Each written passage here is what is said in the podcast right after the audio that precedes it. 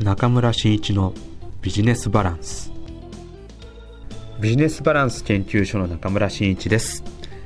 今回のこの中村真一のビジネスバランスの配信で、1年を迎えることになりました。ご視聴いただいている皆様ありがとうございます。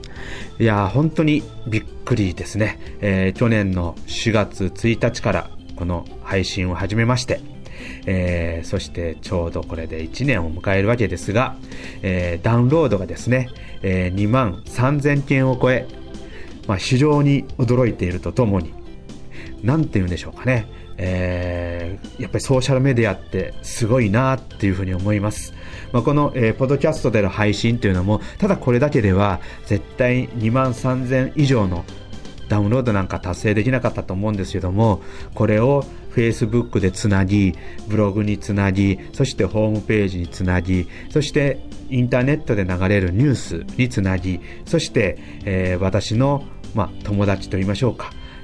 知り合いの方々が自分のお友達にも紹介していただきということで、いろいろなソーシャルなメディア、リアルなメディア、そういったものがつながっていって、1年間で23,000件のダウンロードが達成できたんではないかなというふうに思います。非常に嬉しい状況であるとともに、またこのエピソードも、37回目を迎えました。結構私の場合、飽きやすい性格なので、正直始めた頃はですね、どこまで続けられるのかなというふうに考えてたんですけども、やってみると非常に楽しくって、そしてやりながらいろいろ改善していき、自分だけのトークライブではね、皆さんも飽きられるなというようなこともあったので、時々ゲストを招きし、または、ヒアリングに行って取材に行って、そこで面白い方の事業をね、このポッドキャストで紹介させていただいたりということによって、この37回のエピソードをくくることができました。本当これも皆様のおかげだと心よりも感謝している次第なんですけども、また新たにね、この4月を迎えるにあたってこのビジネスバランスも、新しいスタートということにもなるんですけども、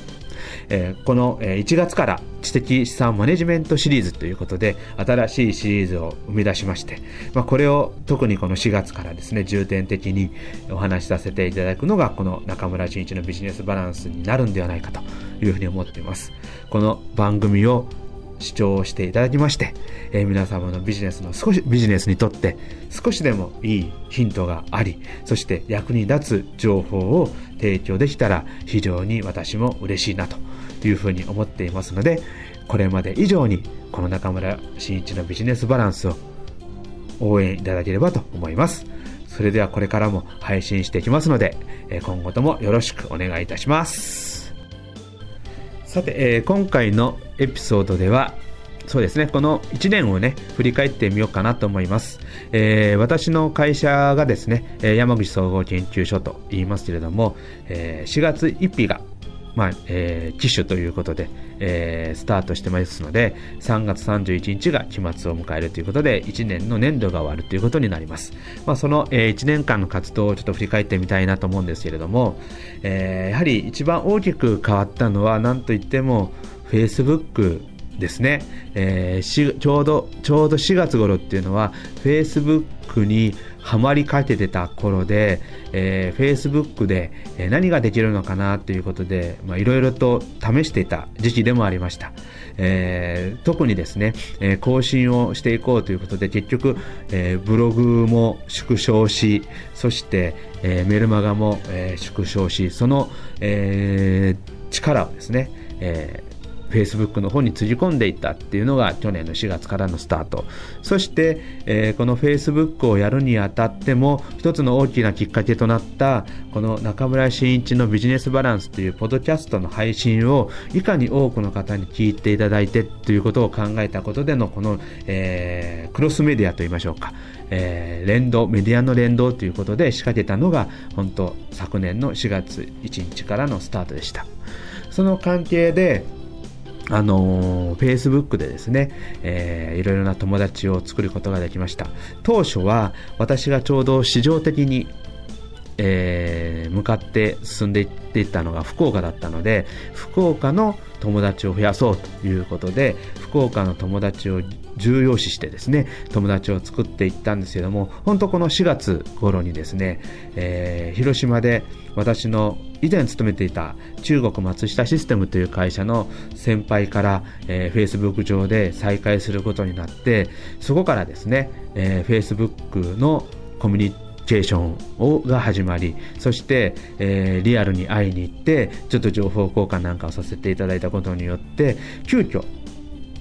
広島での仕事が生まれてきました。そこからね、こう広島で大きな、広島の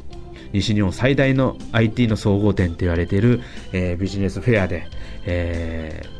ソーシャルメディア Facebook のセミナーの講演をさせていただいたり、あと情報処理産業協会さんの方でお呼びいただいてセミナーの講師をさせていただいたり、あと福山の方ですね、福山の企業からお声をかけていただいて企業研修をさせていただいたりと、そういうことで、正直言って、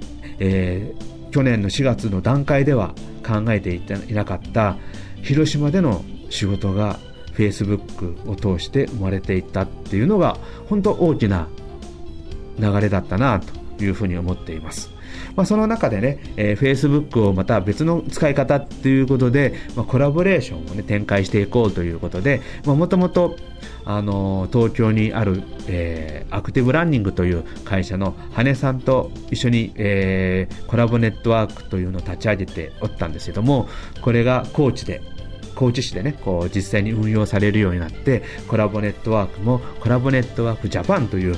非常にね大きな目標を持った、組織に生まれ変わり、そして、山口の事務局という形で私もコラボネットワークの一員としてですね動くようになった。でただこのコラボネットワークっていうのはもともとがリアルな場、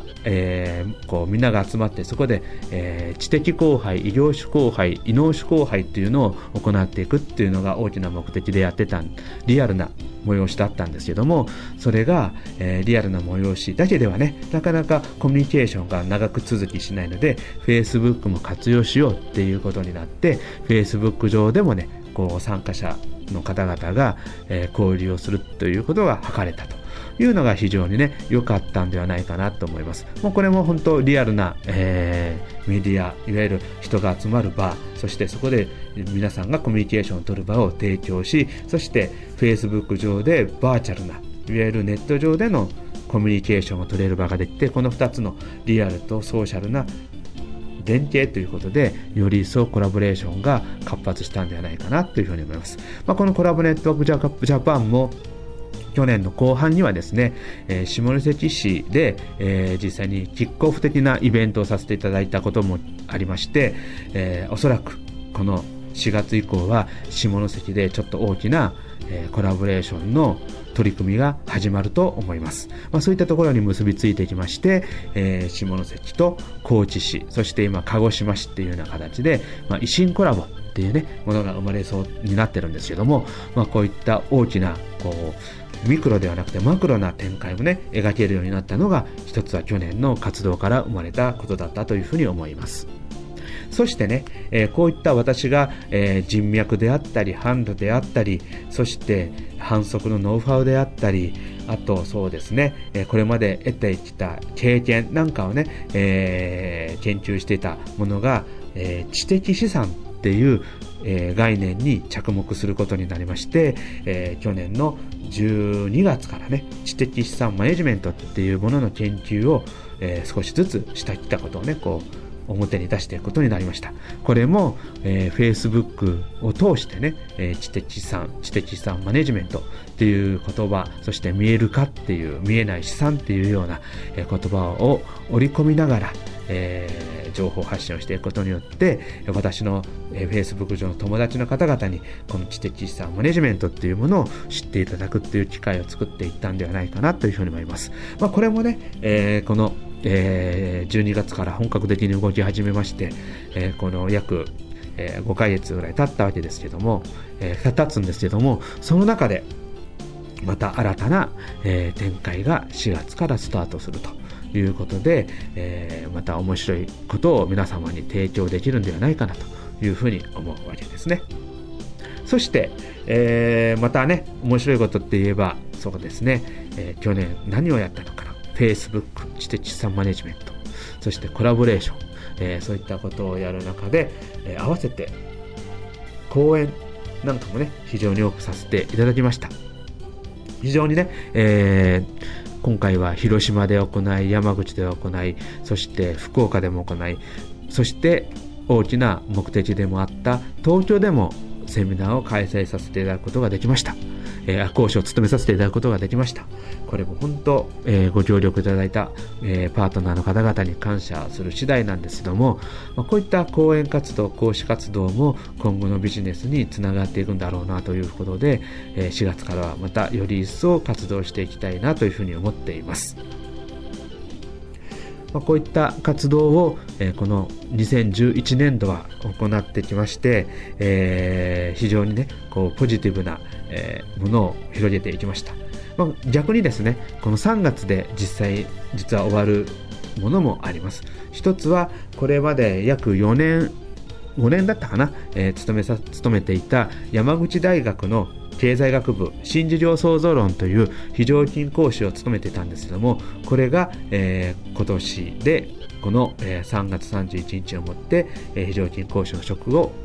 辞める、卒業するということになりました。山口大学ではね非常にお世話になって、また若い、20代の、学生たちといろいろとコミュニケーションも取ることができて、私の中では非常にいいビジネスが展開できたんではないかなというふうに思います。ビジネスの、情報を、収集することができたんではないかなというふうに思います。今後もねこれを、皆さんと一緒に、活かすという形で、情報をこう Facebook やこのポッドキャストで配信できていけたらいいなというふうに思っております。4月に入りますとこの中村真一のビジネスバランスも2年目に突入します。これからも継続してエピソードを配信していきたいと思いますので、皆様の応援よろしくお願いいたします。それではまたお会いしましょう。